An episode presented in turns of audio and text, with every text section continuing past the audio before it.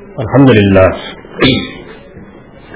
الحمد للہ رب العالمین والصلاة والسلام على محمد الامین۔ اعوذ باللہ من الشیطان الرجیم، بسم اللہ الرحمن الرحیم۔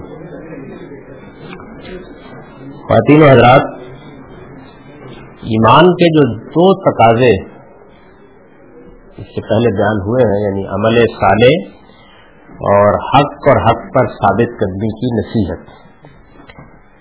اس کی میں نے کچھ آگے وضاحت کر دی عمل صالح سے مراد ہر وہ عمل ہے جو خدا کی اس حکمت کے موافق ہو جس پر اس عالم کی تکلیف ہوئی۔ اسی وجہ سے یہ فطرت کا تقاضا ہے۔ یعنی اللہ تعالیٰ کی جو حکمت اس کائرات میں کار فرما ہے، جس پر اس نے اس عالم کو بنایا ہے، اس کا یہ لازمی تقاضا ہے۔ اگر کوئی چیز اس کے موافق ہے تو عمل صالح ہے۔ اور اگر اس حکمت کو کوئی چیز باطل کر رہی ہے، اس کے خلاف جا رہی ہے، تو عمل غیر صالح اسی وجہ سے سالے کا لفظ اختیار کیا گیا ہے۔ عربی زبان میں یہ جو لفظ ہے سالے اس کا مطلب ہے ٹھیک بیٹھ جانے والا، جو تمام چولوں کو ٹھیک بٹھا دے۔ جب کوئی شخص برائی کرتا ہے، یا اللہ تعالیٰ کی اطاعت سے حراس کرتا ہے، یا اس حکمت کے خلاف چلتا ہے، جس پر یہ کائنات بنی ہوئی ہے تو اصل میں گول خانے میں چوکٹی میخ لگاتا ہے۔ کیونکہ فطرت انسانی اس کو ماننے کے لیے تیار نہیں ہوتی۔ اور جس کے مطابق اب اس کی تدبیر امور کی جاتی ہے یعنی عالم کی تخلیق جس حکمت کے موافق ہوئی ہے، جس کے مطابق اللہ اس کو چلا رہا ہے، یہ پوری بات ہے۔ تو اس کے جو مطابق ہے وہ عمل سالے ہے یہ جو عمل سالے ہے کیونکہ خدا پر ایمان دے کر انسان کو بھیجا گیا ہے، صرف اس کی یاد نہیں رکھی گئی قائم۔ وہ یاد دہانی کراتے ہیں انبیاء علیہ السلام۔ اس لیے اس کی تمام اثاثات اپنے فطرت میں ثابت یعنی یہ جو عمل سادے ہے، یہ کہیں باہر نہیں پڑا ہوا۔ یہ ساری کی ساری چیزیں میری عقل مانتی ہے میری فطرت کے اندر موجود ہے اور خدا کی شریعت اسی عمل کی طرف انسان کی رہنمائی کے لیے نازل ہوئی۔ یعنی وہ کچھ نہیں کرتی، مگر یہ کہ جو میرے اندر موجود ہے، اس کی طرف رہنمائی کر کے اس کو نمایاں کر دیتی ہے، زندہ کر دیتی ہے، بس صرف یہ کام کرتی ہے۔ یعنی اصل میں وہی وہی بات ہے جس کو ایک حدیث سے بیان کیا گیا، بچوں کے بارے میں جب پوچھا گیا۔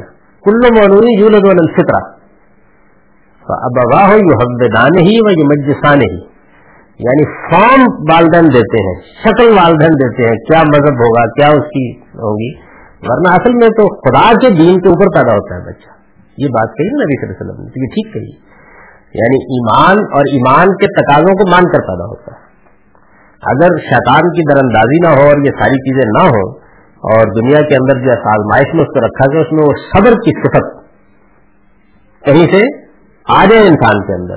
تو جو کچھ ہوگا وہ اپنے سامنے ہوگا، اس کے خلاف نہیں ہو سکتا۔ اصل میں ضبط نہیں کر پاتے نا ہم ترغیبات کے مقابلے میں۔ تو غیر سال عمل وجود میں آ جاتا ہے، ورنہ فطرت کو اسی کا تقاضا کر رہی ہوتی۔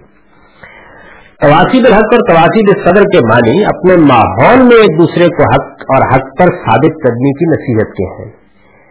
اپنے ماحول کی شرط اصل میں خود تواسی کے فیل کے اندر موجود ہے۔ باہم ایک دوسرے کو یعنی جن لوگوں سے آپ کا ملنا جلنا ہے، جن سے آپ کا تعلق قائم ہوتا ہے، ان کو حق اور حق پر ثابت کرنے کی نصیحت۔ قرآن مجید نے جو فیل استعمال کیا ہے، وہ فیل وسانی استعمال کیا، اوسانی استعمال کیا۔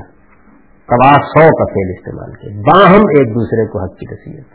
تو یہ اس کے اندر شامل ہے کہ آپ کے ماحول کا تقاضا ہے، یہ اس سے آگے کوئی تقاضا نہیں۔ لیکن اس پر ہم تفصیلی بحث کریں گے، قانون دعوت یہ حق کو ماننے کا بدی ہی تقاضا ہے، جسے قرآن نے امر بن معروف اور نہیں انل منکر سے بھی تعبیر کیا ہے۔ یعنی قرآن مجید اسی بات کو بعض دوسری جگہوں کے اوپر امر بن معروف اور نہیں انل منکر کی اصطلاح سے تعبیر کرتا ہے۔ یعنی وہ باتیں، امر بن معروف کا کیا مطلب ہے؟ یعنی وہ باتیں جو عقل و فطرت کی روح سے معروف ہے اب یہ ساری بنیاد اسی پر ہے کہ انسان کی فطرت میں کیا چیز ولیت کی گئی۔ یعنی اس کی انسانیت کا تقاضا ہے یہ کہ نیک عمل کرے۔ اس لیے کہ وہ خدا کا بندہ ہے۔ یعنی وہ باتیں جو اپنے فطرت کی روح سے معروف ہے جانی پہچانی ہے جن کے لیے انسان کو کہیں باہر جانے کی ضرورت نہیں ہوتی۔ اگر وہ اپنی انسانیت کو مجرور نہ کیے ہوئے ہو اور اس نے اپنی لگام شاکان کے ہاتھ میں دے دی ہو اور بہیمیت اس پر غلبہ نہ پا چکی ہو اور اس کے حیوانی وجود میں اس کی روح کو مغلوب نہ کر لیا ہو، تو پھر کیا ہوگا؟ پھر یہ ہوگا کہ اس کے لیے جانی پہچان کی ہے معروف کا مطلب یہ ہے۔ تو جانی پہچانی چیزیں جو ہیں، اپنے قریبی ماحول میں لوگوں کو ان کی تلقین کی جائے اور جو منکر ہے ان سے لوگوں کو روکا جائے۔ میں نے پہلے لفظ کا ترجمہ کیا تلقین کی جائے، امر بل معروف نئی یعنی منکر کا ترجمہ کیا، روکا جائے۔ یہ نہیں کیا، روک دیا جائے۔ یعنی یہ فرق ہے دونوں میں۔ اس میں غلطی کیا ہوئی ہے؟ غلطی یہ ہوئی ہے کہ عربی زبان کے بہت سے الفاظ ایسے ہیں کہ جو اردو زبان میں بھی استعمال ہونے لگ گئے۔ اور ظاہر ہے کہ وہ عربی زبان کی پوری وسعتوں کے ساتھ استعمال نہیں ہوتے، بلکہ کسی ایک مفہوم میں خاص ہو جاتے ہیں۔ تو امر کے لفظ کے ساتھ بھی یہی ہوا ہے۔ یعنی امر کا لفظ ہمارے ہاں تو یا صوفیہ کیا شیخ کا امر لگ جاتا ہے، یا بادشاہ حکم دیتا ہے تو امر کہتے ہیں اس کو۔ تو امر کا لفظ حکم کے معنی میں استعمال ہونے لگ گیا۔ عربی میں ایسا نہیں ہے۔ یعنی عربی زبان میں جب آپ کسی چیز کی ترغیب دیتے ہیں، اس کے لیے بھی یہ فیل استعمال کر سکتے ہیں، تلقین کرتے ہیں، اس کے لیے بھی استعمال کر سکتے ہیں۔ لوگوں کو یہ بتایا جائے کہ جو قرآن نے کہا ہے کہ مسلمان ایک دوسرے کو امر بل معروف اور نہیں منکر کرتے ہیں، ان کے ذہن میں تصور ڈنڈے کا آتا ہے۔ یعنی مار پیٹ کر درست کر دیا جائے۔ یہ لفظ پانی میں استعمال نہیں ہوا یہاں۔ اس کو حکم کے معنی میں استعمال کرنے کے لیے کرینا چاہیے ہوتا ہے۔ یعنی یہ اصل میں تلقین، مشورہ، ترغیب اس معنی میں استعمال ہوتا ہے۔ عرب شاعر نے تو اتنا دل نواز شعر کہا کہ اطاط عامری کے سرم حبلی مری ہند سی ہے عبت ہند کی اس میں اطاعت اور امر دونوں کو اسی مفہوم میں استعمال کیے۔ ہمارے یہاں دونوں ہی خراب ہو گئے۔ شیر کا بھی سمجھ آ گیا ہوگا۔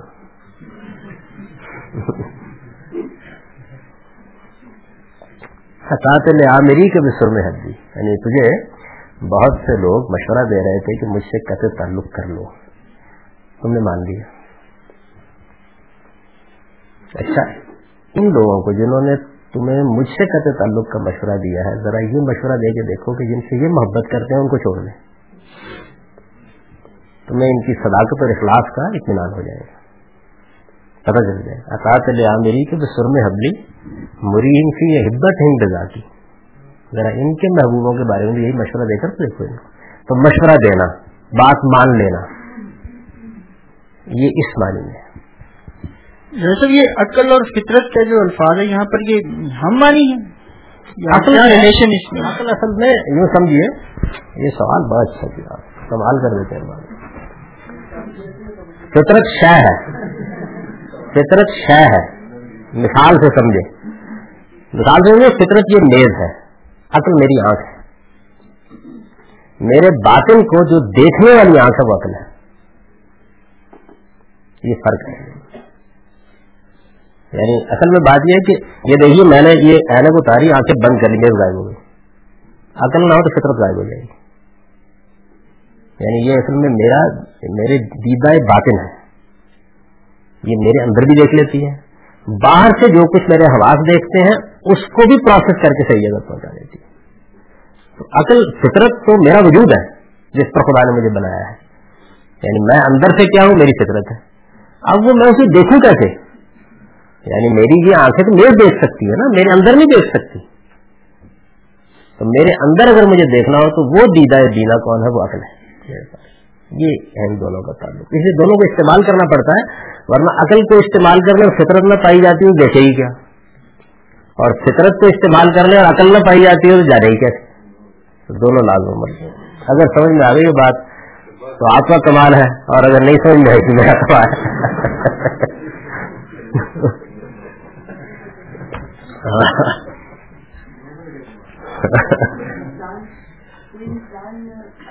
ایمان کو ڈسکور کر سکتا ہے سوسائٹی کی اور گائیڈنس کے بغیر سوسائٹی میں جب مختلف طریقوں سے گائڈ کیا جاتا ہے تو وہ سب ڈسکور کرتا ہے اپنے اندر سے ایمان کو۔ جو ایمان اس کے اندر موجود ہوتا ہے۔ کیا اسی گائیڈنس کے بغیر خود کو خود بھی اگر کسی بندے کو آئسولیٹ کر دیا جائے سوسائٹی تو وہ ڈسکور کر سکتا ہے یہ بات یہ کہ ایک ہے ایمان کی تفصیلات۔ اس کو تو وہ بیان نہیں کر سکے گا۔ یا اگر بیان کرنا چاہے گا تو کئی نسلیں چاہیے ہوگی اسے وہاں پہنچنے کے لیے۔ عمر بہت چاہیے ہوگی اس نتائج تک پہنچنے کے لیے۔ لیکن ایک ہے ایمان کی حقیقت۔ یہ جان لیں یعنی وہ بالکل فطرت کے مطابق بہیو کرے گا۔ یہ چیز وہ لے کے آیا ہے۔ اس کی شکلیں نہیں سمجھ میں آئیں گی اس کی الفاظ نہیں ہوں گے اس کے پاس بیان کرنے کے لیے۔ آپ پوچھیں گے تو بیان نہیں کر سکے گا لیکن بہیو کرے گا ایسے۔ اسی طرح کرے گا۔ وجہ سے ہے ادروائز لگتا ہے تو یہ بھی مثالے کی قسم ہی ہے۔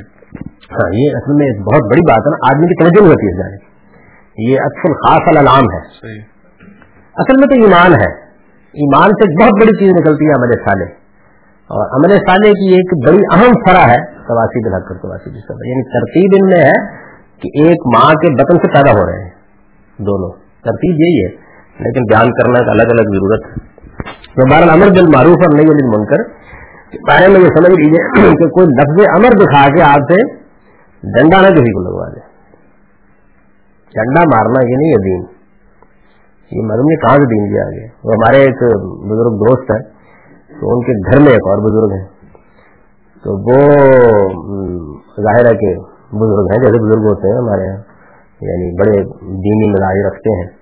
تو بچوں کو بھی صورتحال سے صاحب کا پیش آتا رہتا ہے گھر میں یہ نہ کرو، وہ نہ کرو، وہ، یہ ایسا نہیں ہونا چاہیے، وہ ایسا نہیں ہونا چاہیے۔ تو بچوں نے کہیں تنگ آگے کہا کہ بھائی ہمارے گھر میں تو معلوم ہوتا ہے ہر آدمی فنڈامنٹلسٹ ہے۔ تو وہ دوسرے بزرگ نے کہا کہ نہیں، تم نے غور نہیں کیا ڈنڈامنٹلسٹ فنڈامنٹلسٹ نہیں ڈنڈامنٹلسٹ یہ امر بل معروف کو بعض لوگ بہت چبا چبا کے بیان کرتے ہیں اس کے بعد کہتے ہیں کہ ہم ایسی کی تیسی کر دیں گے نہیں یہ بات نہیں تلقین نصیحت یہ مطلب ہے اس کا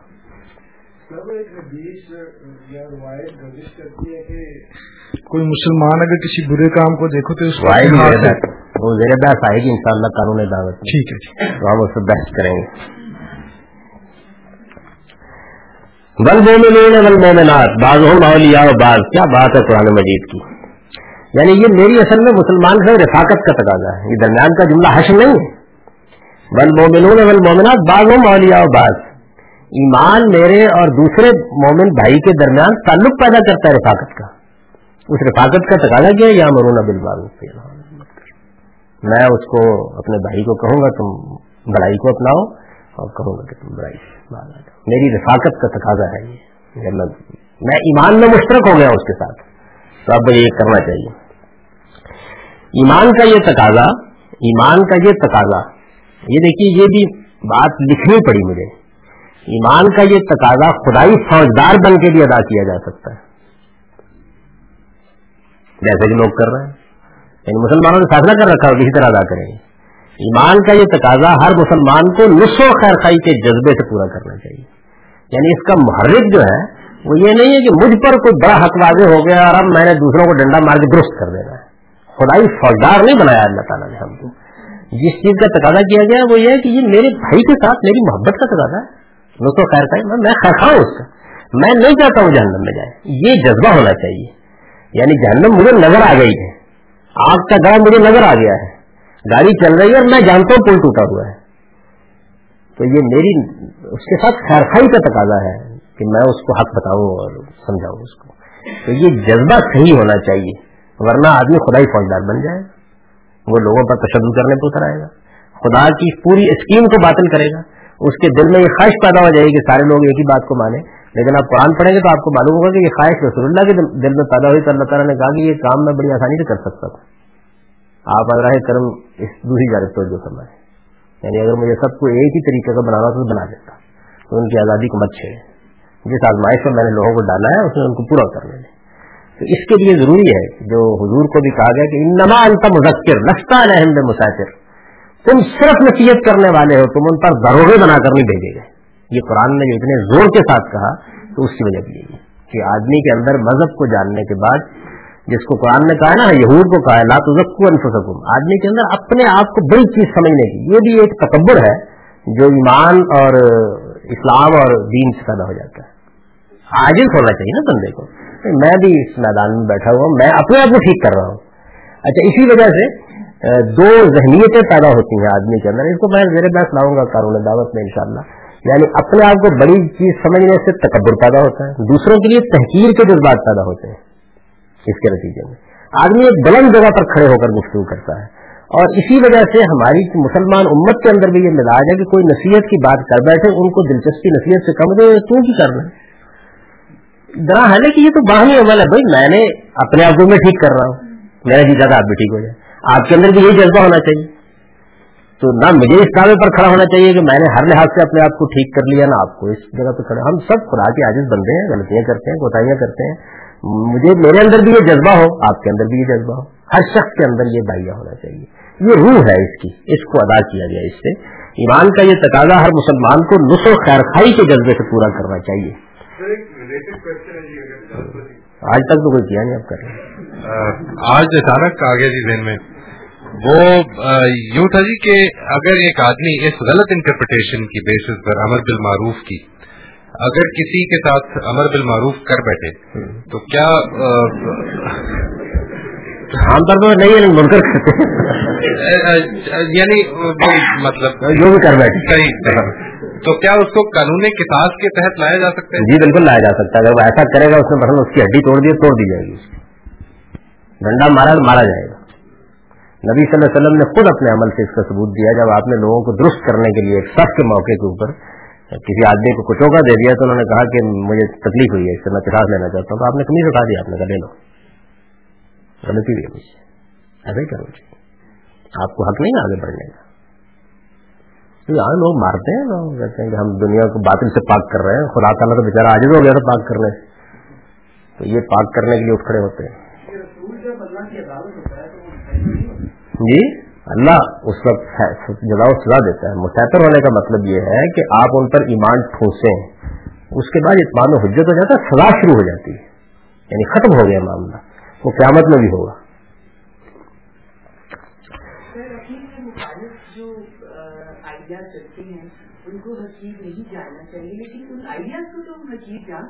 ان حقیق جاننے کی کیا ضرورت ہے؟ اس کے لیے کہیں یہ صحیح نہیں بس۔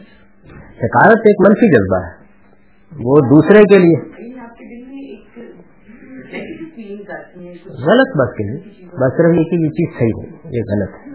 بس یہ ہونا چاہیے۔ سکارت ہے۔ جو ہے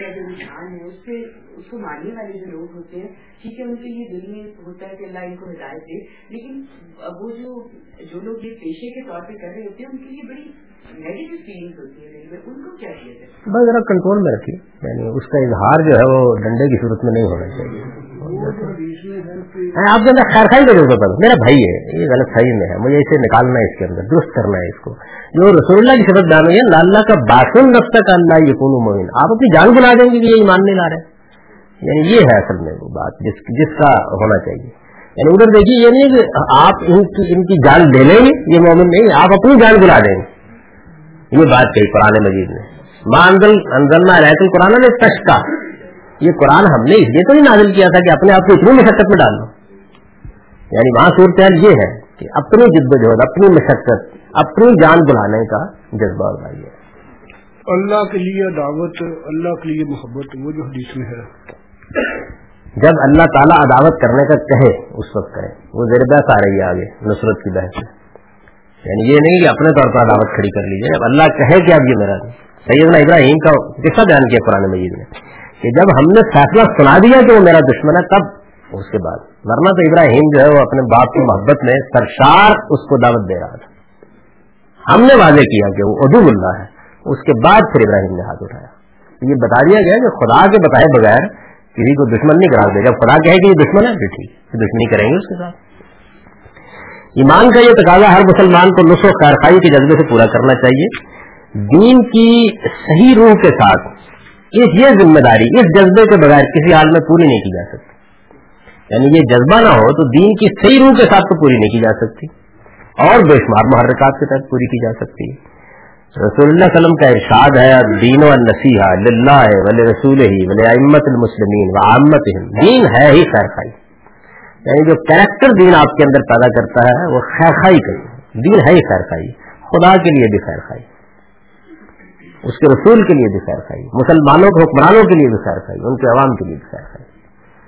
یعنی یہ اصل میں روح ہے دین۔ اس کے ساتھ آپ نصیحت کرتے ہیں، اس کے ساتھ آپ ذمہ داریوں کو پورا کرتے ہیں۔ عام حالات میں ایمان کے تقاضے یہی ہیں۔ یعنی عام حالات میں تو اگر آپ نے مان لیا تو اب آپ کو اچھا عمل کرنا چاہیے۔ اچھا عمل جو آپ کی فطرت بتاتی ہے کہ اچھا عمل ہے۔ بس قرآن یہی کھڑا ہے۔ اور جس اچھے عمل کو جس اچھی بات کو آپ اچھا سمجھتے ہیں اس کو دوسروں کو بتائیے اور انہیں ثابت کرنے کی تلقین کیجیے۔ یہی سارا دین کا رویہ ہے۔ آدمی خیر خائی کے جذبے سے۔ اللہ کے لیے خیر خائی سے کیا مراد ہے؟ وہی مراد ہے اس کی میں نے بڑی تحریر کی ہے۔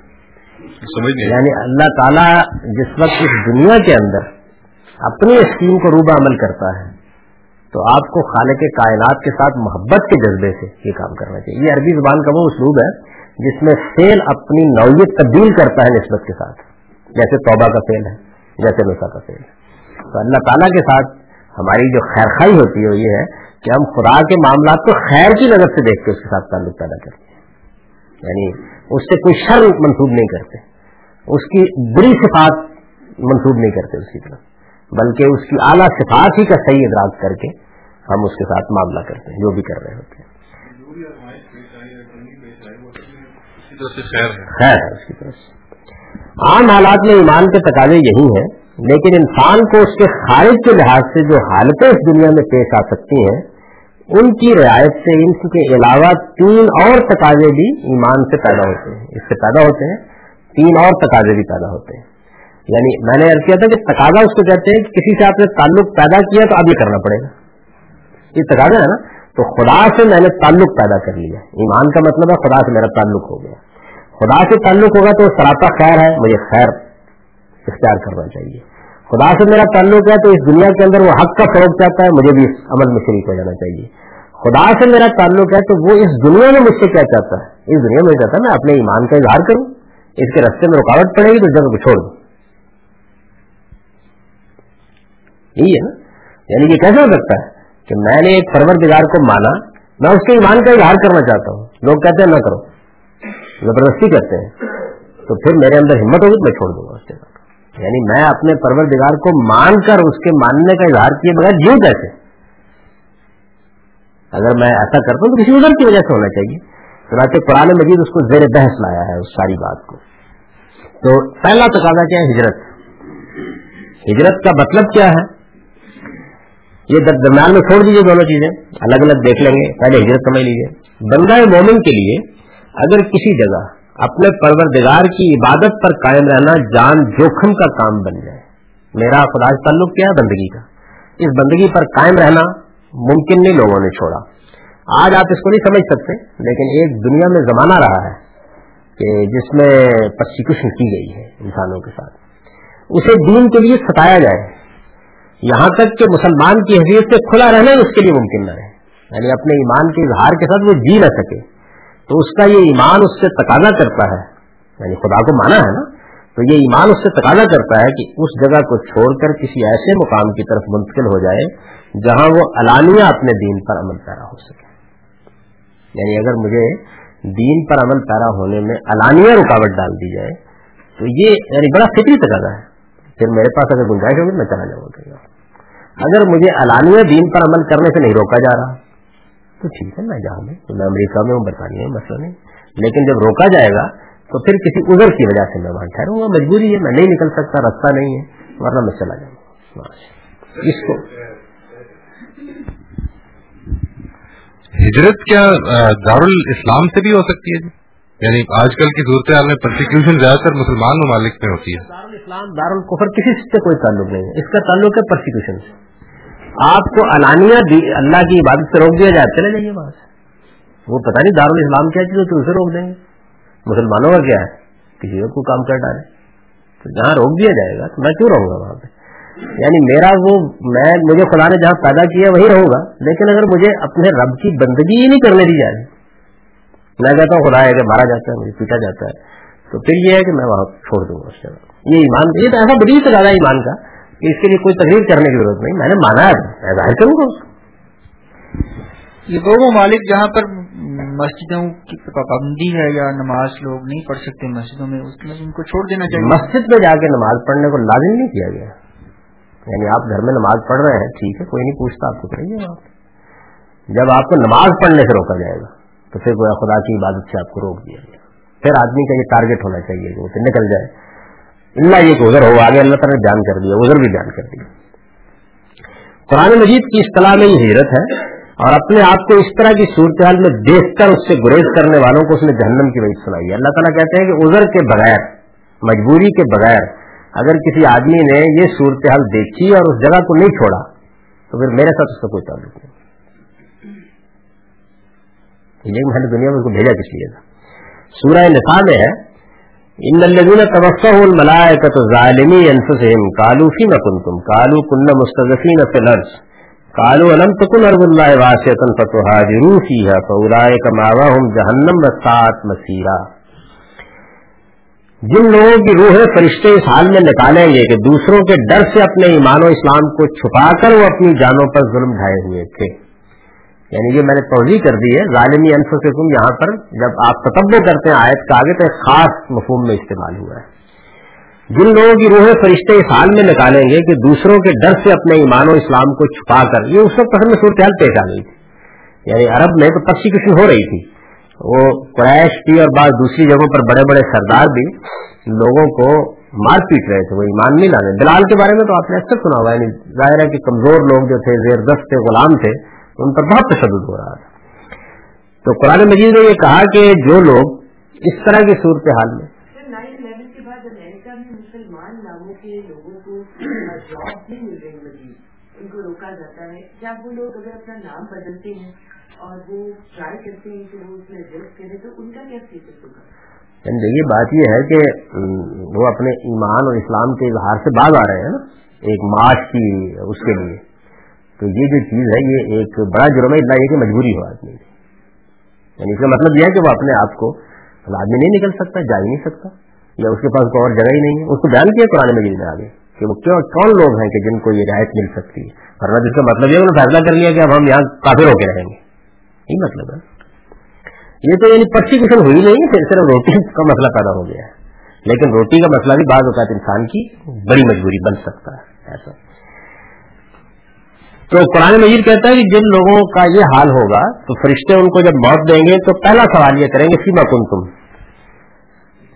یہ تم کس حال میں پڑے رہے؟ مطلب دنیا میں تو ایمان کا اظہار کر کے جینا تھا نا، تو یہ تم کس حال میں پڑے رہے؟ کننا مستقفین فی لفظ وہ یہ کہیں گے کہ ہم لوگ تو اصل بڑے کمزور لوگ تھے، تو ہم ایمان کا اظہار نہیں کر پائے۔ کالو علم تکن عرض اللہ واسطن فرمایا کہ اس وقت جس صورتحال میں تم ہو، اس میں تو عرب کی سرزمین میں کوئی ویزا اور پاسپورٹ نہیں۔ یعنی اس وقت تو کوئی مسئلہ نہیں۔ اگر ایک جگہ پرسیکیوشن ہو رہی تھی، دوسری جگہ چلے جاتے یعنی خدا کی زمین تنگ تو نہیں تو تنگ ہو گئی۔ تو شبلی نے کہا نا ہیرت کر کے بھی جائیں۔ تو شبلی اب کہاں جائیں؟ یعنی اب تو صورتحال یہ ہو گئی۔ لیکن یہ کہ اس وقت کی صورتحال میں قرآن مجید نے اس کو ادھر ماننے سے انکار کر دیا۔ بھائی ابھی تو راستہ کھلا ہوا ہے۔ علم تو عرب اللہ واسطن سے تو حاضر کیا یعنی عرب کی یہ سرزمین جو ہے، اس میں بڑے مواقع ہیں باہر جا کے، جینے کے۔ ضروری نہیں تھا کہ وہاں جیو تم تو ہجرت کر جاتے۔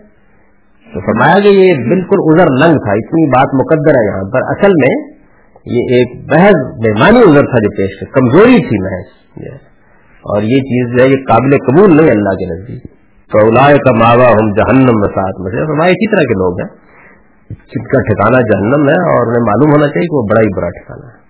یعنی میں نے دنیا اس لیے نہیں بنائی کہ میں ایمان کا تقاضا کر رہا ہوں اور وہ مجھے مان رہے ہیں اور پھر اس کا اظہار نہیں کر رہے۔ ہیں کوئی وجہ ہونی چاہیے۔ چنانچہ یہ مسئلہ قرآن میں زیر بحث آیا اور قرآن مجید نے یہ کہا کہ جس وقت ہجرت کا موقع نہیں تھا، حالات نہیں تھے، نکل نہیں سکتے تھے یا بعض کمزور لوگ تھے، ان کے پاس کوئی جگہ نہیں تھی۔ یہ آیات تو اس وقت چاہیے جب مدینہ میں جگہ موجود تھی۔ آ سکتے تھے لوگ۔ لیکن یہ کہ جس وقت یہ صورتحال نہیں تھی، اس وقت قرآن مجید نے صحابہ سے یہ کہا کہ جن کا دل ایمان پر مطمئن ہے اور وہ اپنے کفر کا اظہار کرتے ہیں زبان سے یعنی اقرار نہیں کر رہے، وہ کلب مطمئن دل ایمان ان کو مجبور کیا جا رہا ہے کفر کا کلمہ کہنے پر یا اپنے ایمان کو چھپانے پر ان کا دل ایمان پہ مطمئن اندر کوئی منافقت نہیں ہے، تو اللہ معاف کر دیا یعنی اس کو واضح کر دیا گیا۔ اس طرح کی صورت حال ہے آدمی کے لیے۔ لیکن اگر جگہ موجود ہے، آپ نکل سکتے ہیں۔ آپ کو کوئی پرابلم نہیں پھر کیوں بیٹھے ہوئے کیا ہو جائے کوئی مشکل ہونی چاہیے۔ تو یہ ایمان کا دوسرا پہلا تقاضا ہے۔ دوسرا تقاضا ہے نصرت۔ یعنی اللہ تعالی نے اس دنیا میں ایک کشمکش پیدا کی ہے۔ ایک کشمکش پیدا کی ہے ہمارے اور شیطان کے درمیان۔ جھگڑا ہو گیا پہلے دن۔ جھگڑا ہو گیا تو فرمایا کہ اتر جاؤ یہاں سے۔ اب تم لوگ ایک دوسرے کے کھلے دشمن ہو۔ تو ہمارے اور ان کے درمیان ایک جنگ شروع ہو گئی۔ ابلیس کی اور ہمارے درمیان یہ جنگ جاری ہے۔ اس میں اللہ تعالی کہتے ہیں کہ اب ابلیس کے ساتھ معاملہ کرنا ہے تو اس میں تمہاری مدد کی ضرورت ہے۔ تو یہ خدا کی حمایت ہے، خدا کی نصرت ہے۔ اس کی اپیل بھی اللہ تعالیٰ نے کی کون انصار اللہ۔ اللہ کے مددگار ہو کے اٹھو۔ اللہ کی مدد کرنے کے لیے اٹھو۔ اللہ اپنے اپنے مقاصد کو، اپنی اسکیم کو پورا کرنا چاہتا ہے۔ اس کے فرشتے بہت ہے لیکن چونکہ اس نے دنیا آزمائش کے لیے بنائی ہے، تمہیں کہتا ہے کیا ہو؟ تو یہ بھی بڑا فطری تقاضا میں جس کو مانتا ہوں، خدا مانتا ہوں، وہ مجھے اپنی حمایت کے لیے بلا رہا ہے۔ تو پھر مجھے کیا کرنا چاہیے؟ مجھے وہی کرنا چاہیے جو آپ حج کے تلبیہ میں کرتے ہیں۔ لبیک اللہ لبیک لبیک میں۔ میں حاضر ہوں پر حاضر ہو جانا چاہیے۔ یہ تلبیہ جو ہے، یہ کیا ہے؟ یہ اصل میں اللہ نے اپنی نصرت کے لیے بلایا ہے، تو ہم کہتے ہیں کہ میں حاضر ہوں۔ حاضر ہو گیا۔ اسی طرح دین کو اپنے فروغ یا اپنی حفاظت کے لیے اگر کسی اقدام کی ضرورت پیش آ جائے، تو ایمان کا تقاضا ہے کہ دامے درمے سخنے، ویسے یہ پورا یوں ہے کہ قدمیں بھی ہے اس میں۔ دین کی مدد کی جائے۔ تو فسحا نے اس کو تفصیل سے استعمال کرنا شروع کر دیا۔ مجھے بھی کچھ بہت لمبا ہو جاتا پسند ہے اسی طرح دین کو اپنے فروغ یا اپنی حفاظت کے لیے اگر کسی اقدام کی ضرورت پیش آ جائے تو ایمان کا تقاضا ہے کہ دامے یعنی اگر اللہ تعالی کے لیے پیسے چاہیے تو وہ دیے جائیں۔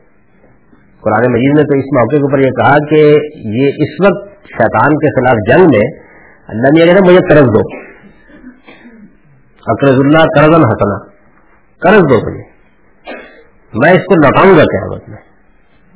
یعنی اس سے زیادہ ترغیب کی کوئی کوئی اسلوب ہو نہیں سکتا۔ مجھے قرض دو۔ میں لوٹا دوں گا۔ تو دامے مدد کی جائے، در میں مدد کی جائے، سخنے مدد کی جائے۔ بات کہنے کی ضرورت ہے مدد کی جائے، اگر کوئی اقدام کرنے کی ضرورت ہے مدد کی جائے۔ یہاں تک کہ مسلمانوں کے علماء اگر اس مقصد کے لیے کسی وقت جہاد و کتال کا فیصلہ کرے یعنی اگر واقعی ایسی کوئی صورت پیش آ گئی ہے کہ ہمیں اس کے لیے جنگ کرنا پڑ گئی ہے، تو پھر ہر بندہ وہ علمر کی شرط میں نے اس لیے لگا دی ہے کہ اس زمانے میں لوگ خود ہی اٹھ کھڑے ہوتے ہیں۔ یعنی تلوار نہیں اٹھائی جا سکتی اس کے بغیر کہ کوئی باقاعدہ لفظ ہوگا تو تبھی اٹھائی جائے گی۔ تو ہر بندہ مومن اپنی جان اور اپنا مال اس طرح ان کے حوالے کر دے کہ وہ جس محاذ پر اور جس طرح چاہے اس سے کام لے۔ یعنی اطمینان ہونا چاہیے کہ یہ ٹھیک موقع آ گیا کہ خدا کے لیے مجھے اس میدان میں اترنا ہے۔ اور اب اس کی جو شکل ہے، وہ ہم جہاد میں زیر دس لائیں گے، وہ یہ ہے کہ ظلم۔ ہے اور سب سے بڑی جو چیز جس کے لیے اللہ پکارتے ہیں وہ پرسیکیوشن یعنی اگر کسی جگہ لوگوں کو اپنی آزادانہ مرضی سے دین قبول نہیں کرنے دیا جا رہا تو اللہ کہتے ہیں، میری مدد کرو، جنگ کرنی ہے۔ یعنی یہ سب سے بڑی چیز ہے جس کو انہوں نے مسئلہ بنا دیا ہے۔ کسی جگہ پرسیکیوشن ہو رہی ہے۔ لوگوں کو ان کا جو ایمان ہے، جو دین ہے، اس کے تقاضے پورا کرنے نہیں دیے جا رہے، طاقت سے روکا جا رہا ہے۔ تو اس کے خلاف ہم جنگ کریں۔ گے جنگ کا حکم جو قرآن میں آیا ہے، وہ پرسیکیوشن کے خلاف ہے اسلم اسلم اس کے خلاف آیا لیکن اس کی تفصیلات ہم آگے دیکھیں گے۔ لوگوں کی آزادی دلوا دیجیے بس ہم جان دے کے آزادی دلوا دیں گے۔ روسو نے ٹھیک کہا تھا کہ میں آپ کی جان دے دوں گا لوگوں کی آزادی کے لیے۔ میں کہتا ہوں کہ یہ بات بدل جائے تو ہم کو کہنی چاہیے ہم لوگوں کی آزادی کے لیے اپنی جان دے دیں۔ لیکن آزادی اصل میں کیا ہے؟ آزادی اصل میں یہ ہے کہ آپ کو اپنے نقطۂ نظر کے مطابق، اپنے دین کے مطابق زندگی بسر کرنے کی آزادی حاصل اصل آزادی یہ ہے۔ سیاسی آزادی اور غلامی، اس کو دین کو اس سے کوئی دلچسپی نہیں۔ یعنی یہ دین کا موضوع نہیں ہے صرف یہ یعنی ایک زمانے کی تعبیرات ہیں، لوگوں نے اختیار کر لی اگر میں لوگوں سے اکثر پوچھتا ہوں کہ بھائی یہ بات ہے ہم اصل میں کشمیریوں کو غلامی سے نجات دلانا چاہتے ہیں۔ میں کہتا ہوں کہ تم جو امریکہ کا ویزا لے کے وہاں جا رہے ہیں، وہاں آزاد ہو گئے، غلام ہو گئے۔ موجودہ زمانے میں آزادی اور غلامی کی تعبیرات ڈیموکریٹک ریولیوشن بس ختم ہو چکی ہیں۔ اکثریت کی حکومت ہوگی جہاں بھی ہوگی۔ اگر آپ کو حقوق حاصل ہے اپنے دین پر عمل کرنے کے، تو کوئی آزادی اور غلامی چیز نہیں ہے۔ یعنی اصل چیز یہ ہے کہ آپ کو اپنے نقطۂ نظر کے مطابق جینے کا حق حاصل یہ ہے آزادی۔ اس کا سیاسی آزادی اور غلامی سے کوئی تعلق نہیں۔ یہ تو ایسے لوگوں کی بنائی ہوئی اصطلاحات ہے یہ جو ہے پرسیکیوشن کا تعلق صرف دین، ہمارے دین کے حوالے سے۔ مثلا اگر کسی جگہ عیسائیوں کو اپنے دین کے مطابق دینے دیا جا رہا۔ لڑ جائیں گے اس کے خلاف۔ اور ان کو آزادی ملنی چاہیے۔ بس فرق صرف اتنا ہوگا کہ وہاں ہم کو حق حاصل ہے اور یہاں ہم پر لازم ہے۔ قرآن کی اصطلاح میں یہ اللہ پروردگار عالم کی نصرت ہے۔ نصرت کا مطلب ہے مدد۔ یہ اللہ کی نصرت ہے، اللہ کہتا ہے میری مدد ہے۔ یعنی میرے بندوں کو میرے دین پر عمل کرنے سے روکا جا رہا ہے۔ یا میرے بندوں کو میں نے جو آزادی دی ہوئی ہے، اس سے فائدہ اٹھانے سے روکا جا رہا ہے۔ تو تم میری مدد کرو۔ اس لیے کہ میں آسمان کے فرشتے نہیں بھیج رہا، تمہاری مدد چاہیے۔ تو تم میری مدد کرو اور ان کو آزادی دلوا دو۔ کس کے لیے یہ اصطلاح استعمال ہوئی ہے قرآن مجید میں۔ رسول اللہ علیہ وسلم کو جب مدینے میں اقتدار حاصل ہو جانے کے بعد اس کی ضرورت پیش آئی اور لوگوں سے جہاد و کتال کا مطالبہ کیا گیا تو قرآن نے ایک موقع پر اس کی دعوت اس طرح لوگوں کو دی۔ یعنی جب اللہ تعالیٰ نے یہ معاملہ وہاں کیا، عرب میں کیا کہ اب اس کے لیے جنگ کی جائے گی، تو پھر کیسے لوگوں کو کہا گیا؟ یہ کہا گیا کہ آئی الدین آمن الکم تجارت تم من آزاد نلیم تو منون بلّہ و رسول ہی وتجاہدون فی سبیل اللہ باموالکم وانفسکم ذالکم خیر لکم ان کنتم تعلمون. یغفر لکم ذنوبکم ویدخلکم جنات تجری من تحت الانہار و مساکن طیبتا فی جنات عدن. ذالک الفوز العظیم و اخرى تحبونها نصر من اللہ و فتح قریب وبشر المؤمنین یہ دعوت دی اللہ تعالیٰ نے اس موقع کے اوپر ایمان والوں، کیا میں تمہیں وہ سودا بتاؤں جو تمہیں ایک دردناک عذاب سے نجات بخشے گا؟ تم اللہ اور اس کے اصول پر ایمان لاؤ گے اور اپنے جان و مال سے اللہ کی راہ میں جہاد کرو گے یہ تمہارے لیے بہتر ہے۔ اگر تم سمجھو، اس کے بدلے میں اللہ تمہارے گناہ بخش دے گا اور تمہیں ان باغوں میں داخل کرے گا جن کے نیچے نہریں بہتی ہوگی اور وہ عمدہ گھر کا فرمائے گا جو ابد کے نقل داروں میں ہوں گے۔ یہی بڑی کامیابی ہے۔ اور سنو، وہ چیز بھی جس کی تم تمنا رکھتے ہو یعنی اللہ کی مدد اور وہ فتح جو ان قریب ظاہر ہو جائے گی۔ یا امن کون انصار اللہ، کما کال عیس ابن مریم من انصاری اللہ کال الحواری انصار اللہ اور اہل ایمان کو پیغمبر اس کی بشارت دے دو، ایمان والوں تم اللہ کے مددگار بنو، جس طرح کہ عیسائی نے مریم نے اپنے ہواریوں سے کہا۔ اللہ کی راہ میں کون میرا مددگار ہے؟ ہواریوں نے کہا، ہم ہیں اللہ کے مددگار۔ تو یہ عرب لے یہ موقع کیا تھا؟ یہ موقع یہ تھا کہ اللہ نے فیصلہ کر لیا کہ اب وہ سزا دے گا۔ یعنی اس زمین کے اوپر اتمام حجت ہو جانے کے بعد اب سزا دے گا۔ تو یہ سزا کے بارے میں یہ کہا گیا کہ یوزب و ملا بھی کم یہ سزا جو ہے آسمان کا عذاب نہیں آئے گا، بلکہ لوگوں کے ذریعے سے دی جائے گی۔ تو ظاہر اللہ کا کام ہوا، تو اللہ نے اس مدد کے لیے لوگوں کو بنا دیا۔ تو یہ اللہ کی مدد کا ایک آواز تھی جو دی گئی۔ یہی اصل میں یعنی میں نے یہاں اس کو بیان کیا کہ یہ کچھ، یہ اصول جو ہے کہ جب خدا کو مدد کی ضرورت ہے، تو پھر ایمان کا تقاضا یہ ہے کہ مدد کی جائے۔ خدا کو مدد کی ضرورت ہے مطلب یہ نہیں خدا، نہیں، اس نے قانون بنایا دنیا کے اندر۔ اس کو کیونکہ اس نے روبا عمل کرنا ہے، تو اس کو مدد سے تعبیر کی۔ یہ بڑی دل نواز تعبیر ہے۔ وہ ہر مدد سے بے لحاظ ہے کہتے میری مدد کرو۔ اس اس کے سارے خزانے اس کا دیا کہتا مجھے کر دو۔ تو یہ اصل میں وہ ایک دل نواز تعبیر ہے، جو لوگوں کو ابھارنے کے لیے اختیار کی ہے۔ سلف و خلف میں دین کی حفاظت، بقا اور تجدید و احیاء کے جتنے کام بھی ہوئے ہیں، ایمان کے اسی تقاضے کو پورا کرنے کے لیے ہوئے یعنی اصل میں ہم دین کی خدمت کا جو کام بھی کرتے ہیں، اسی لیے کرتے ہیں۔ ایک تو وہ کام ہے جو ہم نیکی کے کام کرتے ہیں۔ یعنی ہم سچ بولتے ہیں، ہم اچھائی اختیار کرتے ہیں، ہم لوگوں سے ظلم نہیں کرتے۔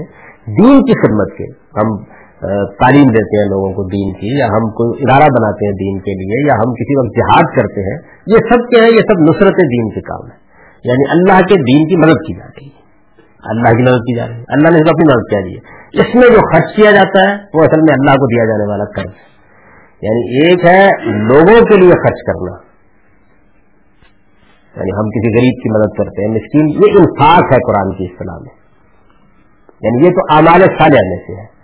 اور ایک ہے اللہ کے دین کی کسی خدمت کے لیے جان و مال لگانا۔ جان کی ضرورت پڑ جاتی ہے، مال کی ضرورت پڑ جاتی ہے۔ تو جان دیں گے تو جہاد ہو جائے گا۔ مال دیں گے تو اللہ کو قرض دیں گے۔ اور یہ اللہ تعالیٰ فرماتے ہیں کہ میرے ایمان کے بعد اصل میں یہ مسئلہ تمہارے چوائس کا نہیں رہتا، یا تو ایمان سے نکل جاؤ۔ ایمان قبول کیا ہے تو پھر میں خرید چکا ہوں جانو مال تمہارے۔ یعنی میں نے جنت کے عوض ان کو خرید لیا ہے۔ اب آپ کو باہر جنت چاہیے تو دینا پڑے۔ گا یہ۔ سلف و خلف میں دین کی حفاظت، بقا اور تجید و احیاء۔ حفاظت یعنی اگر کسی موقع پر خطرہ لاحق ہو گیا دین کے کسی معاملے کو، اس کو باقی رکھنے میں کوئی چیز آڑے آ رہی ہے۔ اس کو زندہ کرنے کے لیے کوئی کام کرنا پڑ گیا ہے۔ یہ ہم جتنے کام بھی دین کی خدمت کے کرتے ہیں تاکہ مسجد بناتا ہے۔ یعنی اگر محض اس لیے نہیں بنائی گئی جس لیے لوگ بناتے ہیں، واقعی کسی دینی خدمت ضرورت کے لیے بنائی گئی ہے تو دینی علوم کی درسگاہ بنائی گئی ہے، تو لوگوں کے لیے اس کا اہتمام کیا گیا ہے۔ تو یہ سب اصل میں کیا ہے؟ یہ اللہ کے دین کی نصرت ہے۔ مدد ہے جو ہم کر رہے ہیں۔ امت کی تاریخ میں زبان و قلم تیغ و سنا اور درہم و دینار سے یعنی خواہ زبان اور قلم سے کیا گیا خواہ تیغ و سنا تلوار سے کیا گیا، یہ کام اور خواہ درہم و دینار سے کیا گیا۔ یعنی آپ، یہ سب چیزیں یہی استعمال ہوئی ہے نا۔ یعنی آدمی کو اللہ نے صلاحیت دی ہے، وہ اپنی زبان سے دین کی خدمت کرتا ہے، وہ اپنے قلم سے دین کی خدمت کرتا ہے۔ یہ کیا ہے؟ یہ دین کی نصرت ہے۔ اسی طریقے سے کسی موقع کے اوپر جیسے میں نے کہا کہ جہاز کی ضرورت پیش آ گئی، آدمی اپنے آپ کو پیش کرتا ہے دین کی نصرت ہے۔ کسی موقع کے اوپر مالی انفاق کرنے کی ضرورت پڑ گئی۔ تو یہ درم و دینار سے۔ تو قرآن نے ان دونوں میں فرق کیا ہے۔ دلچسپ بات یہ ہے کہ قرآن کو آپ پڑھیں گے تو معلوم ہوگا کہ وہ دو چیزوں کی بہت اپیل کرتا ہے۔ ایک غریبوں کے لیے انفاق۔ یعنی جو پست لوگ ہیں، غریب لوگ ہیں، جن کی ضرورتیں ہیں۔ تو قرآن بار بار اپیل کرتا ہے۔ یہ کہتا ہے کہ تمہاری ان پر خرچ ہو رہا ہے۔ اور دوسری اپیل کرتا ہے اللہ کے لیے قرض کی۔ یعنی خدا کے دین کی خدمت کے کام اس کو اللہ نے قرض کرا دے دی اس لیے کہ مجھے کہتا ہے کہ تم نے میرے لیے کیا نا میرے دین کے لیے کیا تو یہ میں لوٹاؤں گا قرض یہ قرض ہے جس کو قرض الحسنہ کہا گیا قرآن مجید میں ہمارے یہاں قرض اصل میں ہوتا ہے جو لے کے واپس نہ کیا جائے یعنی آپ مانگے تو ہنس کے دکھا دیجیے یہ قرض ہنسنا ہے قرض حسن قرآن میں استعمال ہوا ہے یعنی یہ اللہ نے کہا یہ کتنا بہترین قرض ہے تم دے رہے ہو دیکھو کس کو دے رہے ہیں اس کے لیے حسن کی صفت آئی مجھے دے رہے ہیں۔ یہ بڑی دل نواز تعبیر ہے، یہ ویسی تعبیر ہے جیسے وہ سیدنا موسا کی اسرائیلی قصے میں ہے نا، کہ وہ ایک اسرائیلی آدمی جو دنیا سے رخصت ہو گیا تو اللہ نے اس کو پوچھا کہ تم کس بنیاد پر مجھ سے تقاضا کرتے ہو جنت کا؟ نہیں میں نے، میں تو تمہارے پاس آیا تھا پھٹے پرانے کپڑے پہنے ہوئے اور تم نے مجھے دکھار دیا تھا۔ اس نے کہا کہ پتھر دکھا آپ اور پھٹے پرانے کپڑے ہوگا ہر مسکین جب آتا تو میں ہی آتا ہوں۔ تو اصل میں یہ یہ تو اس سے بھی آگے بڑھ کر ہے نا خدا کے دین کو ضرورت پڑ گئی۔ تو جب بھی کبھی یہ صورتحال یعنی ہر وقت ہر مسلمان جس کو اللہ تعالیٰ نے کوئی صلاحیت دی ہے، زبان کی، قلم کی، یا اس کو مال دیا ہے اللہ تعالیٰ نے، تو اس کو یہ دیکھنا چاہیے کہ اس کے گرد و پیش میں وہ کیا غریبوں کی مدد کر سکتا ہے۔ کیونکہ خدا نے بھی دنیا آزمائش کے لیے بنائی ہے، آسائش کے لیے نہیں بنائی۔ آپ ایک حد کے اندر جو بھی اللہ تعالیٰ کی نعمت ہے ان سے فائدہ اٹھائیے۔ لیکن دیکھیے کہ آپ کے گرد و پیش میں لوگوں کی ضرورت نہیں کیا اسی طرح ہر مسلمان کو احساس ہونا چاہیے کہ کیا خدا کے دین کو تو اس وقت میری کسی مدد کی ضرورت نہیں؟ یہ ایمان کا تقاضا ہے۔ اور ظاہر اس کا فیصلہ ہر آدمی اپنے لحاظ، زمانے کے لحاظ سے اشتہار سے کرے گا۔ یعنی اس کے کسی دور میں کوئی ضرورت ہو سکتی ہے، کسی دوسرے میں کوئی دوسری ضرورت ہو سکتی ہے۔ لیکن اس کے بارے میں حساس رہنا چاہیے کہ خدا تعالیٰ پر ایمان کا یہ تقاضا ہے۔ قرآن کا مطالبہ ہے، قرآن کا مطالبہ ہے کہ ایمان کا یہ تقاضا، امت کی تاریخ میں زبان و قلم تیغ و سنا اور درم و دینار سے دین کے لیے ہر جد و جہد کا ماخذ یہی نصرت ہے۔ یہ میں نے جو زور دیا اس کی وجہ یہ کہ موجودہ زمانے میں لوگوں نے اقامت دین اور معلوم نے کیا کیا اصطلاح دین کی ہر خدمت در حقیقت نصرت الہی خدا تعالیٰ کی۔ اور اس کا فیصلہ آپ کو کرنا ہوتا ہے۔ وہ ایک صورتحال میں مسجد بنانا دین کی خدمت ہو سکتی ہے، دوسرے میں کسی مسجد کو وہاں سے ہٹانا دین کی خدمت ہو سکتی ہے۔ یعنی یہ یہ فیصلہ بہرحال انسانوں کو کرنا۔ ہے قرآن کا مطالبہ ہے کہ ایمان کا یہ تقاضا اگر کسی وقت سامنے آ جائے یعنی ایک تو یہ ہے نا کہ عام حالات میں آپ طے کر رہے ہیں، اللہ تعالیٰ کی طرف سے سامنے آ گیا۔ معلوم ہو گیا کہ اس وقت یہ ایمان کا تقاضا ہے۔ تو بندہ مومن کو دنیا کی کوئی چیز بھی اس سے ریس تر نہیں ہونی چاہیے۔ یہ ایمان کا تقاضا ہے۔ یہ عام اعمال میں سے نہیں ہے۔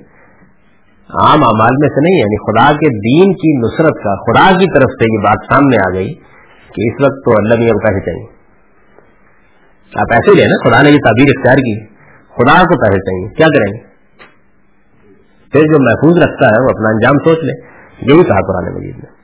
ارشاد فرمایا یعنی یہ سورہ توبہ میں جب یہ سبوک کا معاملہ تھا نا، تو اس وقت جان اور مال دونوں کی ضرورت پڑ گئی اور ہر ہر شخص کی ضرورت پڑ گئی اس موقع کے اوپر۔ سخت خطرہ تھا کہ ایران کی سلطنت حملہ کر دے گی۔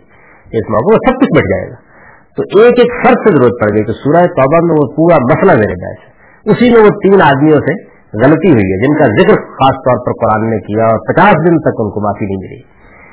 تو اس موقع کے اوپر اللہ تعالیٰ نے یہ کہا کہ کل لنکانا اباؤ کم و ابناؤ کم و اخوان کم و ازواج کم و عشیرت کم و اموال و طرف تمہ و تجارت التخشون کسادہ و مساکن و تزونا کیا عربی ہے، کیا زبان ہے؟ احبا علیکم من اللہ و رسول ہی و جہادن فی سبیل ہی فتربسو حتی یاتی اللہ بے واللہ لا یهدی القوم الفاسقین۔ پیغمبر ان سے کہہ دو کہ تمہارے باپ اور تمہارے بیٹے اور تمہارے بھائی اور تمہاری بیویاں اور تمہارا خاندان اور تمہارا وہ مال جو تم نے کمایا ہے اور وہ تجارت جس کے مندے سے تم ڈرتے ہو، تمہارے وہ گھر جنہیں تم پسند کرتے ہو، اگر تمہیں اللہ سے، اس کے رسول سے اور اس کی راہ میں جہاد سے زیادہ عزیز ہے تو انتظار کرو۔ یہاں تک کہ اللہ اپنا فیصلہ صادر کر دے اور جان لو کہ اس طرح کے بدہدوں کو اللہ راہ یاد نہیں کرتا۔ اس میں یہ جو سخت الفاظ ہے اور اتنی کمزور اس کی وجہ یہ ہے کہ اس وقت ایمان کا تقاضا یہ ہے، یہ اشتہاد کا مسئلہ نہیں تھا، اللہ نے بتا دیا تھا کہ یعنی اب تو بحث ہو سکتی ہے مشکل ہو سکتی ہے، دو رائے ہو سکتی ہیں۔ اس وقت اللہ تعالیٰ نے بتا دیا کہ اس وقت مجھے اس مدد کی ضرورت ہے۔ سوچے ذرا تھوڑی دیر کی اس میں آدمی اپنا مال بچا کے رکھا۔ تو کوئی امکان نہیں تھا اس بات کا۔ تو بتا دیا گیا کہ نہیں، پھر میں آزاد لاؤں گا۔ یعنی پھر مسئلہ میں اپنے ہاتھ میں لے لوں گا۔ اس کا مطلب یہ ہے کہ تم نے مدد کرنا یہ جو آخری ہے نا جو منافع تربت سے تیار اللہ میں امرے پھر تم انتظار کرو بیٹھ کے، پھر میں اپنا فیصلہ خود سناؤں گا۔ لیکن یہ سمجھ لو کہ پھر تمہارے پاس کچھ نہیں۔ لینے کے لیے جی۔ اس لب و لہجے میں یہ بات بتائیے۔ پھر یعنی یہ دو تقاضے بیان ہو گئے۔ یہ اس لیے ان دو کو، ان دو سے الگ، تین کو الگ کر دیا گیا کہ یہ کبھی کبھی پیش آتے ہیں۔ یعنی یہ ایسا نہیں کہ ہر وقت۔ عمل صالح اور نیکی کی بات دوسروں کو بتانا، یہ تو ہر وقت ایمان کا تقاضا ہے۔ لیکن یہ حالات کے لحاظ سے، نصرت کی ضرورت ہے تو کی جائے گی، ہجرت کا موقع تو کی جائے گی۔ یہ نہیں ہے آپ کہ یہ تقاضا پورا ہی کر رہا ہے لہٰذا بیگ اٹھاؤ اور نکل جاؤ۔ یہ یوں نہیں ہے، ضرورت پڑے گی۔ پھر تیسرا تقاضا جو ہے، آخری۔ پھر اس عالم میں انسان کے جذبات، تعصبات، مفادات اور خواہشیں، یہ میں جیتا ہے انسان۔ انسان کے جذبات، تعصبات، مفادات اور خواہشیں مترادفات نہیں ہیں۔ ہر ہر لفظ جو ہے وہ اپنی ایک قیمت رکھتا ہے۔ یعنی اگر آپ غور کریں گے نا، تو واضح ہو جائے گا۔ انسان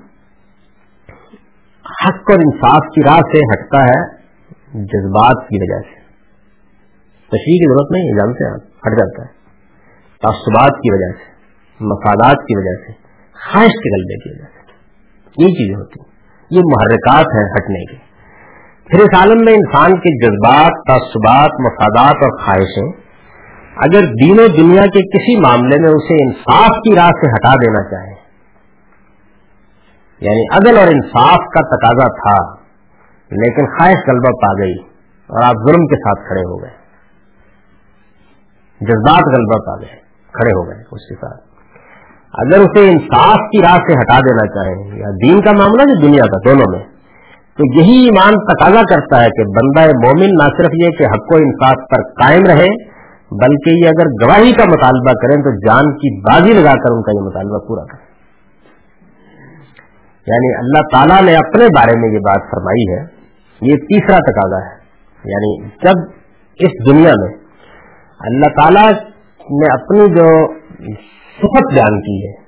وہ یہ صفت بیان کی ہے کہ میں تنہا ہوں اور میں قائم بالکش ہوں شاہد اللہ اللہ لا الہ الا ول ملائے کا اللہ قائم بالکش یعنی قیام بالکش خدا کی سب سے بڑی صفت۔ ہے اللہ تعالیٰ کی سب سے بڑی صفت جو کسی حال میں کسی دوسری صفت سے مغلوب نہیں ہوتی۔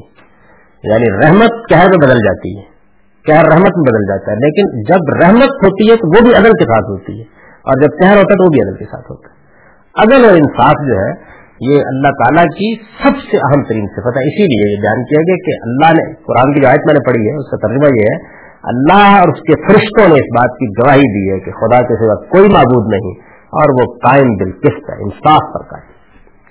خدا تعالیٰ کے بارے میں ایمان ہے، تو جس چیز پر آپ کے ایمان یعنی خدا پر ایمان کی کوئی معنی نہیں اگر آپ اس کو قائم بالکش نہیں مانتے۔ قائم بالکش وہ انصاف پر قائم۔ نہ آپ کے ساتھ بے انصافی کرتا ہے، نہ کوئی فیصلہ بے انصافی سے کرتا ہے، نہ کوئی فیصلہ قیامت میں بے انصافی سے کرے گا۔ یہ یہ ہے تو خدا ہے، ورنہ خدا ہی نہیں۔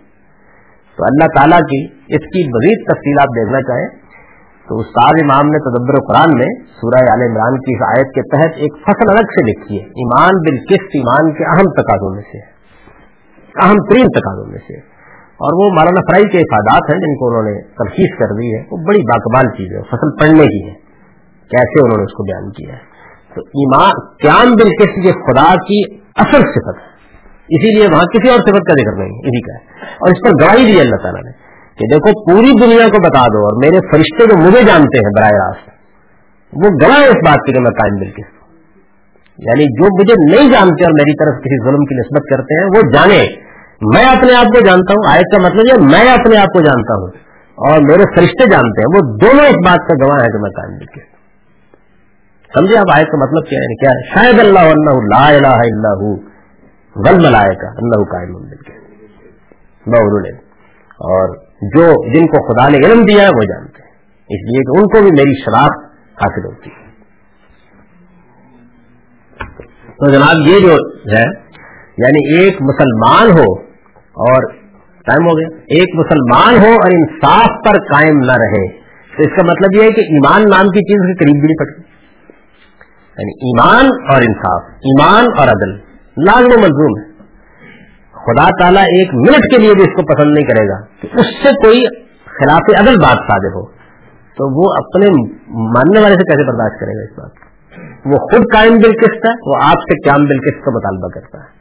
تو یہ آپ دیکھیں گے قرآن نے اس کو کیسی خوبی کے ساتھ بیان کیا، کیسے اس کو ایمان کا تقاضا بنایا ہے۔ انشاءاللہ یہ بحث اگلی نشست میں اقول و